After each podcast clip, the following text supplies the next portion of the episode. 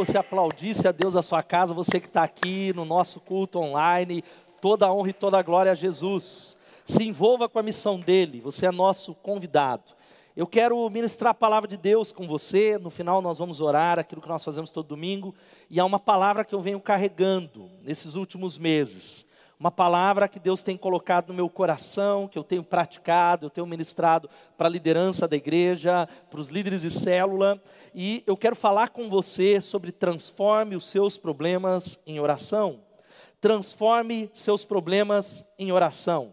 E eu quero convidar você a abrir a sua Bíblia em 1 Samuel, 1 Samuel, capítulo 30, os versos de 1 a 6. Depois você vai continuar com a Bíblia aberta se conecte, ajuda, aproveite enquanto você está encontrando o texto, se inscreva no nosso canal, dê um like nessa transmissão, nesse culto, porque quanto mais likes existem, mais o Facebook mostra o nosso culto. Compartilhe com mais pessoas, vai lá no seu Facebook, abre uma sala de vídeo, compartilha para que a palavra de Deus venha se espalhar e vai chegar em lugares que você não tem nem ideia. Se você achou, diz amém.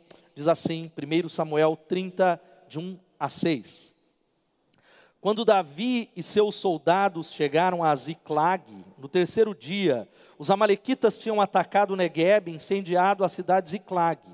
Levaram como prisioneiros todos os que lá estavam, as mulheres, os jovens, os idosos. A ninguém mataram, mas os levaram consigo quando prosseguiram seu caminho. Ao chegarem a Ziclag, Davi e seus soldados encontraram a cidade destruída pelo fogo e viram que suas mulheres, seus filhos e suas filhas tinham sido levadas como prisioneiros. Então Davi e os seus soldados choraram em alta voz até não terem mais forças. As duas mulheres de Davi também tinham sido levadas, Ainoã de Israel e Abigail de Carmelo, a que fora mulher de Nabal. Davi ficou profundamente angustiado, pois os homens falavam em apedrejá-lo. Todos estavam amargurados por causa dos seus filhos e de suas filhas, Davi, porém, fortaleceu-se no Senhor, o seu Deus. Davi, porém, reanimou-se no Senhor, o seu Deus. Davi, porém, fortaleceu-se no Senhor, o seu Deus. Eu quero orar com você, onde você está. Abaixe sua cabeça, ora com a sua família, pede ao Espírito que fale conosco, Deus Todo-Poderoso. Senhor, obrigado, porque o Senhor tem cuidado da igreja, tem cuidado de nós. O Senhor tem nos protegido o Senhor tem colocado um muro ao nosso redor, o Senhor tem nos abençoado, nós já somos abençoados. Nós fazemos parte de uma igreja abençoada por causa da salvação que há em Jesus.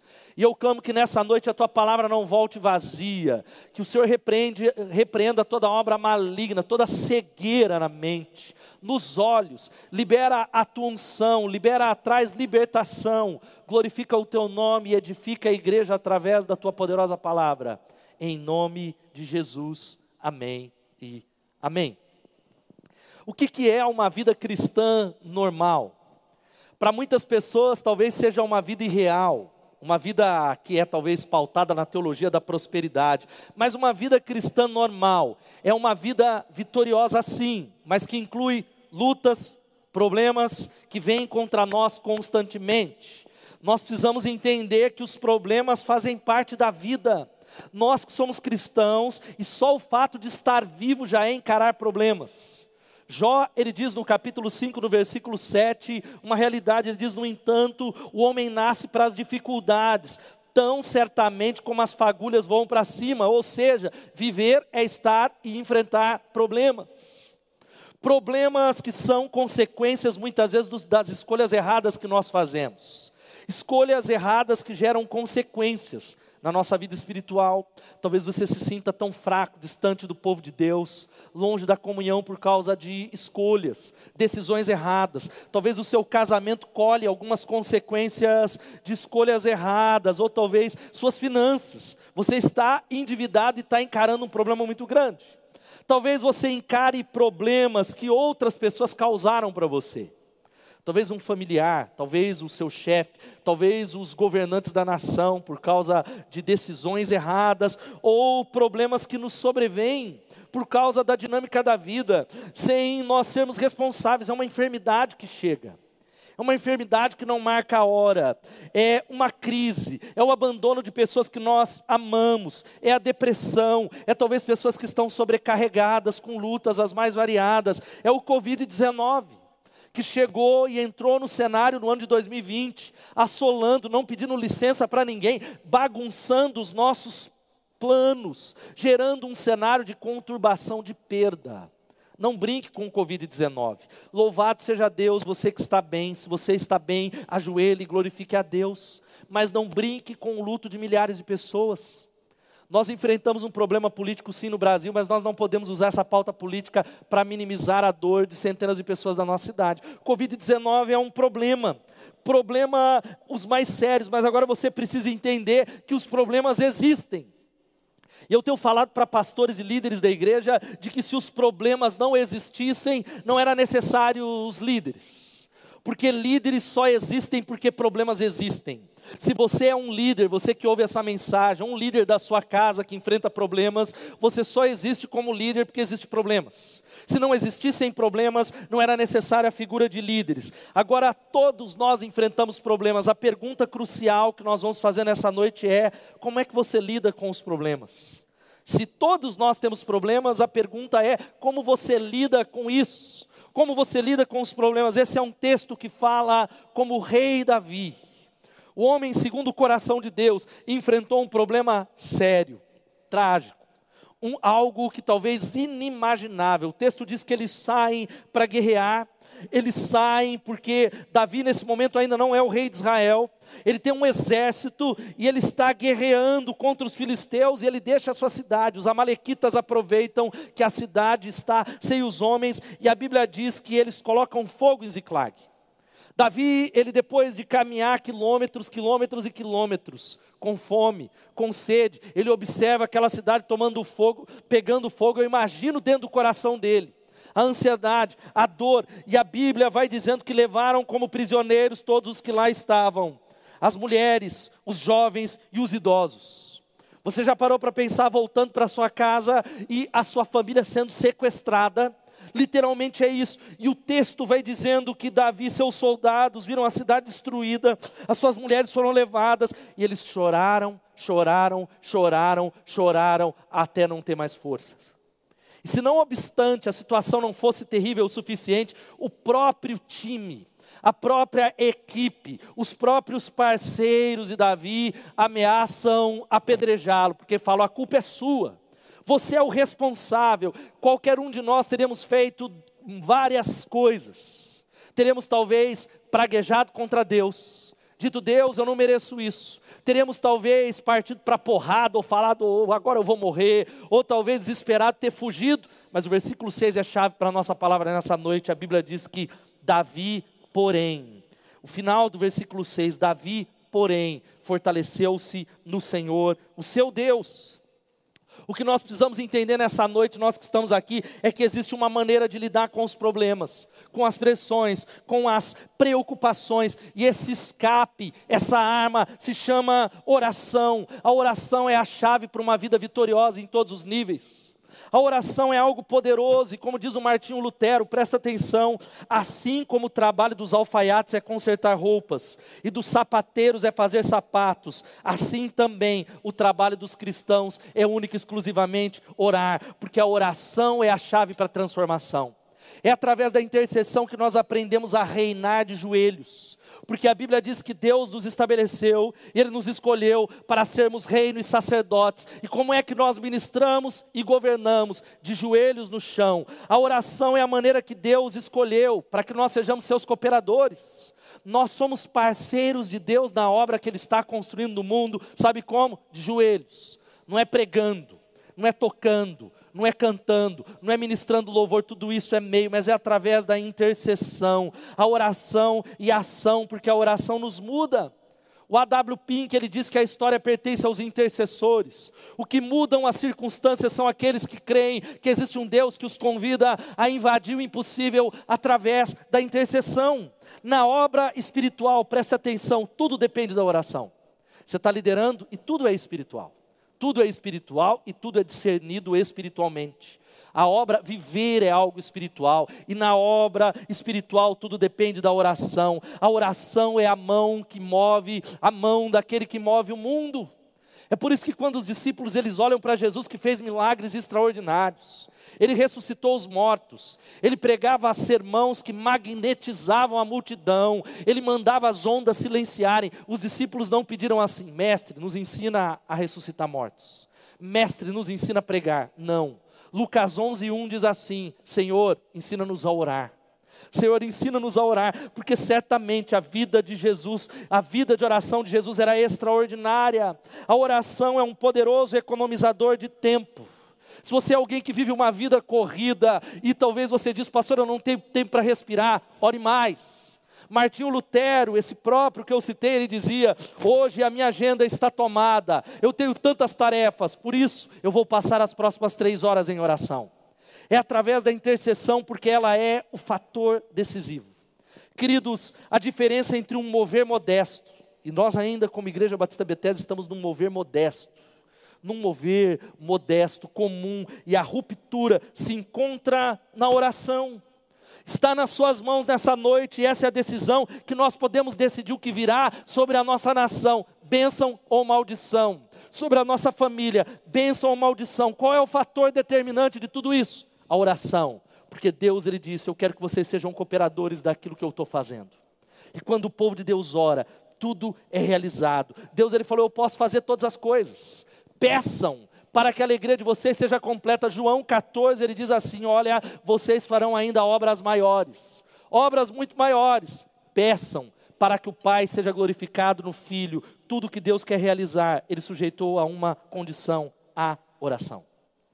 Agora, queridos, a maneira e uma boa gestão espiritual, e eu quero deixar conselhos com você na vida de Davi, é transforme seus problemas em oração. E quais são as lições que nós aprendemos com Davi, que aprendemos com isso que Deus está nos chamando em primeiro lugar? Preste atenção, estenda os seus problemas diante de Deus em oração. Estenda, jogue. É o que diz o versículo 6. Davi, ele enfrenta uma crise maior do que a que você enfrenta nessa noite, eu não tenho dúvida mulheres sequestradas, filhos, cidade queimada, tudo que foi tomado posse, os amigos se voltando contra ele. Davi, porém, fortaleceu-se no Senhor, o seu Deus. Davi, porém, a primeira reação do rei Davi, ou aqui ele não era o rei ainda, era orar, buscar. Por isso a tão famosa frase se faz verdadeira. Quando trabalhamos, nós trabalhamos, mas quando nós oramos, Deus trabalha. Orar é viver consciente de que quando nós nos ajoelhamos, o céu invade a terra. A oração é proteção.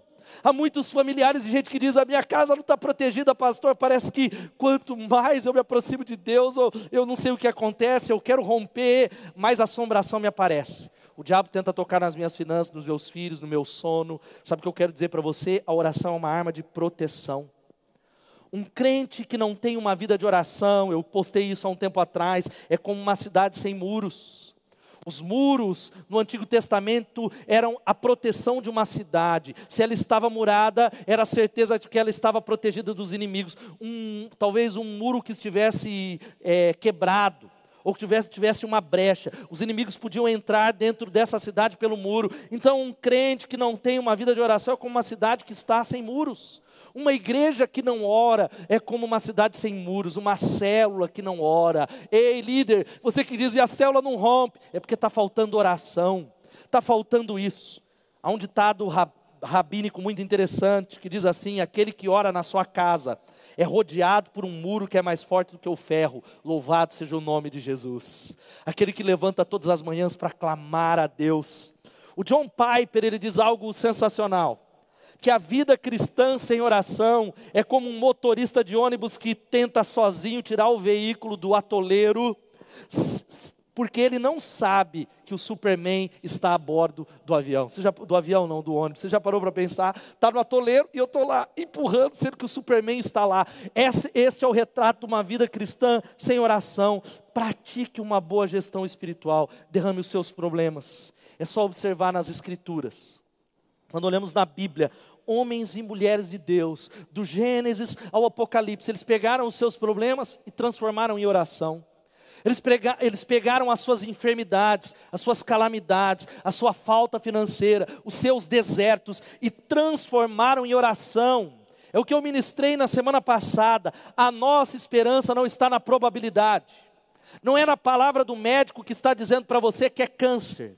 Não é na palavra do médico que diz, ó, tem 50% de chance ou tem 80% de chance. Não, a nossa esperança está em Deus. Derrame os seus problemas. A segunda coisa, sabe qual é?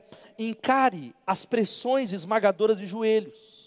É talvez quase o mesmo ponto, mas é encare as pressões. Porque talvez você é alguém que diz: Olha, eu não sei, eu não tenho problemas visíveis, mas há uma pressão sobre os meus ombros, há uma pressão emocional, há uma ansiedade, e não há ninguém que enfrentou tanta pressão como o nosso Senhor e Salvador Jesus Cristo.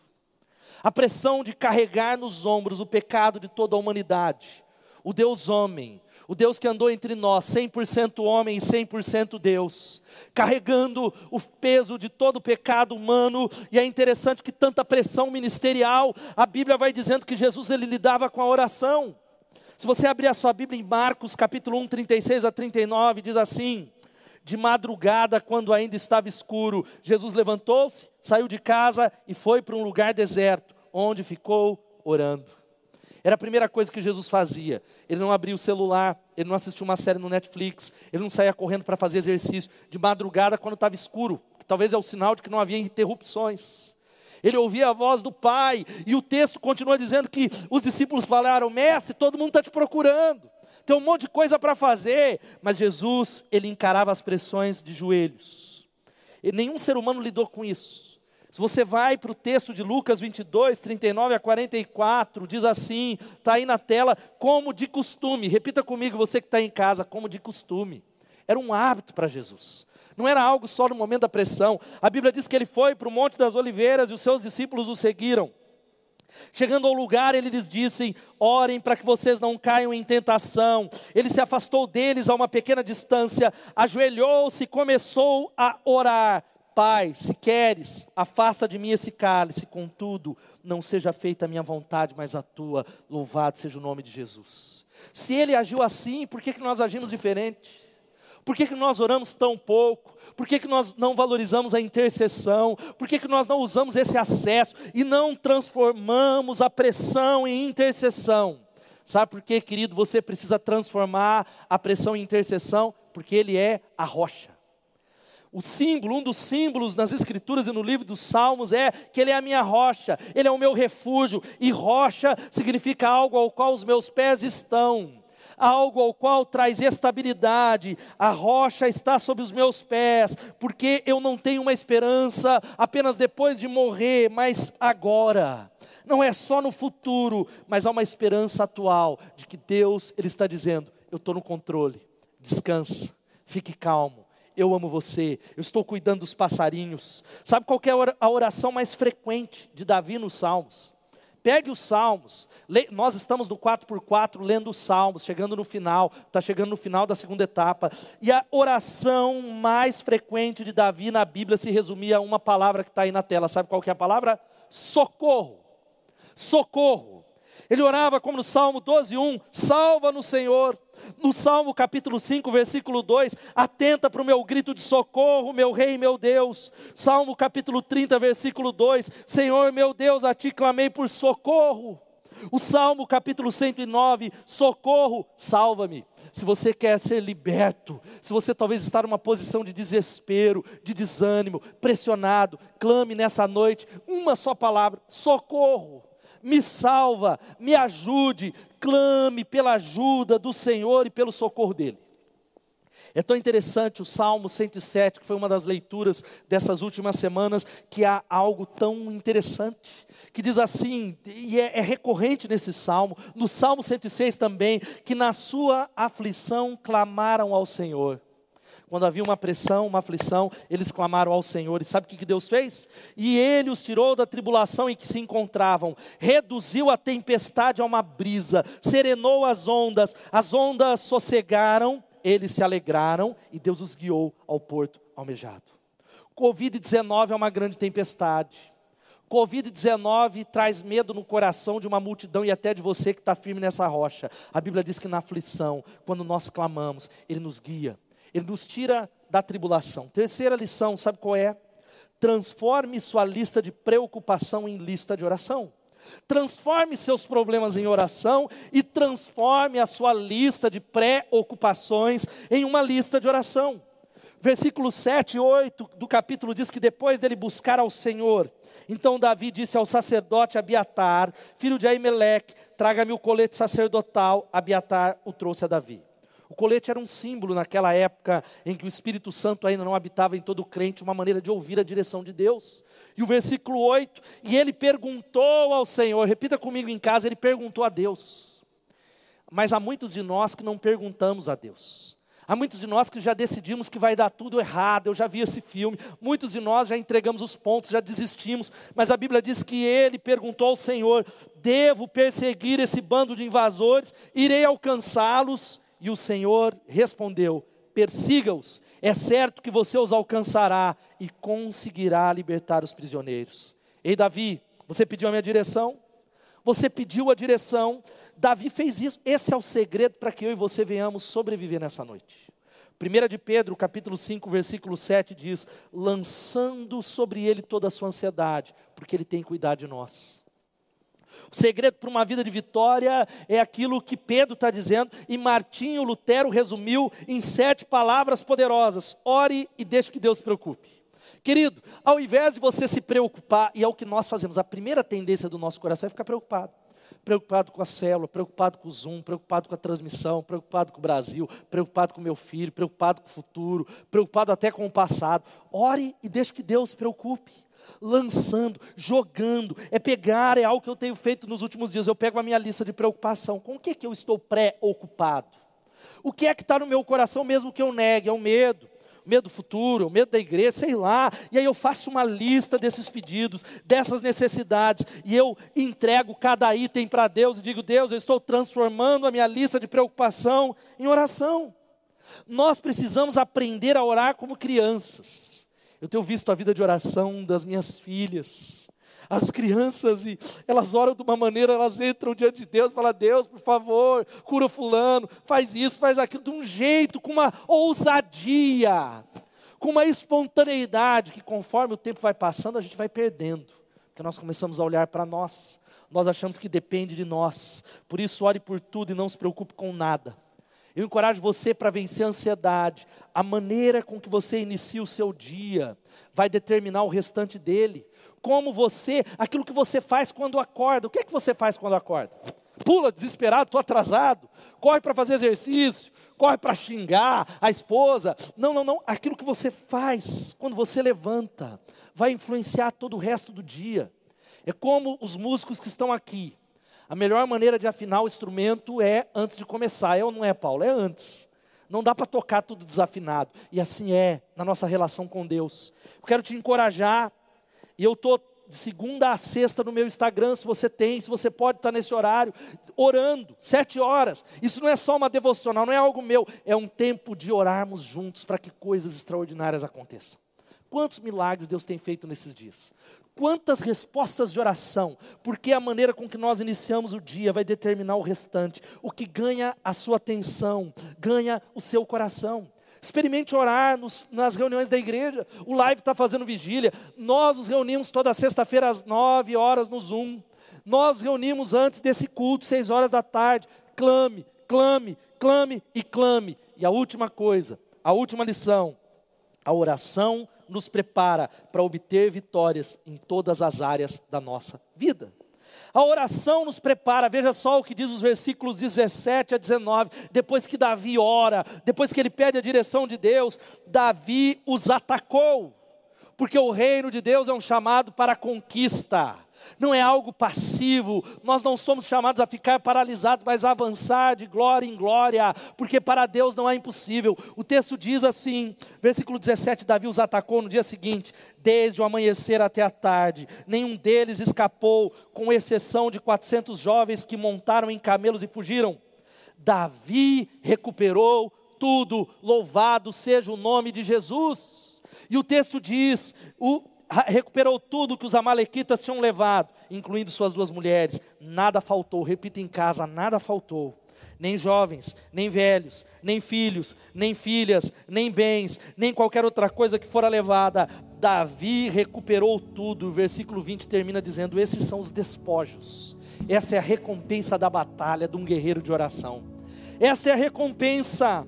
Querido, olha aqui para mim, em nome de Jesus. As batalhas travadas no lugar secreto é que definem a vitória no lugar público. Você precisa vencer em alguma área que é pública. São as batalhas no quarto quando ninguém está vendo, são as lágrimas, é intercessão em fé, é aquele clamor que persevera, que bate na porta, que clama com uma convicção que não para de orar. É o que diz o famoso teólogo Karl Barth. Ele diz que unir as mãos em oração é o começo de um motim contra a desordem do mundo. Louvado seja o nome de Jesus. Ei, gente, sabe por que, que o Brasil não mudou ainda? É porque a crentaiada ainda está discutindo se, ai, é direita, é esquerda, é cloroquina, não é cloroquina, ao invés de colocar o joelho no chão. Ao invés de clamar mais do que falar, clamar mais do que brigar no Facebook, porque nós acreditamos que quando nós começamos a orar, agindo, porque é orar ação, mas é a oração que precede a ação, cheio da mão de Deus. Rick Warren ele diz algo sensacional. Satanás ele tenta limitar sua oração, porque ele sabe que suas orações vão limitar a obra dele na cidade. Satanás ele não quer que você ore, ele não quer que você comece, ele quer que você saia fazendo, ele quer que você priorize tudo, o livro, o louvor, a célula, a obra, qualquer coisa que tenha a ver com Deus, desde que ele afaste você da sua vida de intercessão. Ele não quer que você transforme problemas em oração. É interessante que o rei Davi ele aprendeu isso. A oração dá a direção, por isso que ele, ele vence, ele recupera, ele restitui, ele recebe a bênção de Deus, porque ele descobriu o segredo.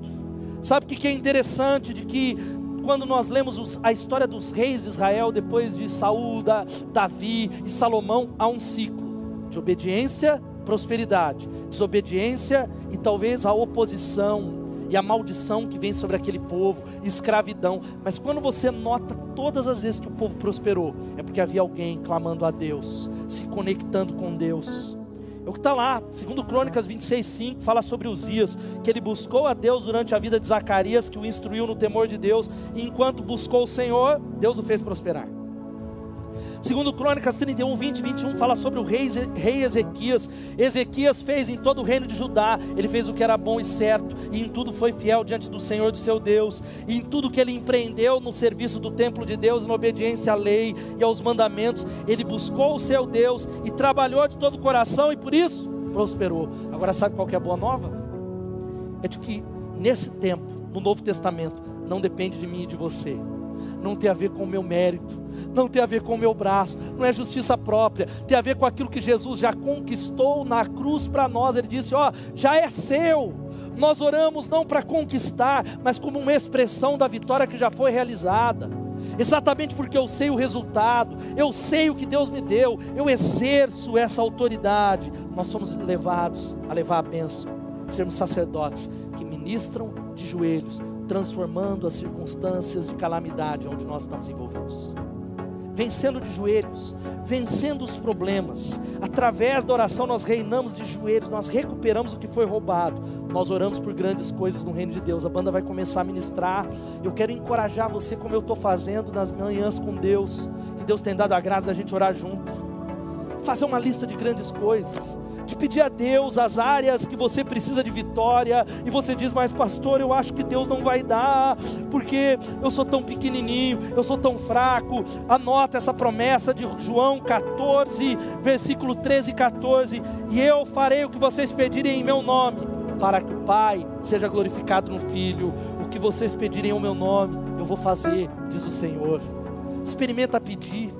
João capítulo 16, ele vai dizendo: Olha, até agora, veja só, nota essa promessa, versículo 24: Até agora vocês não pediram nada em meu nome, peçam e receberão, para que a alegria de vocês seja completa.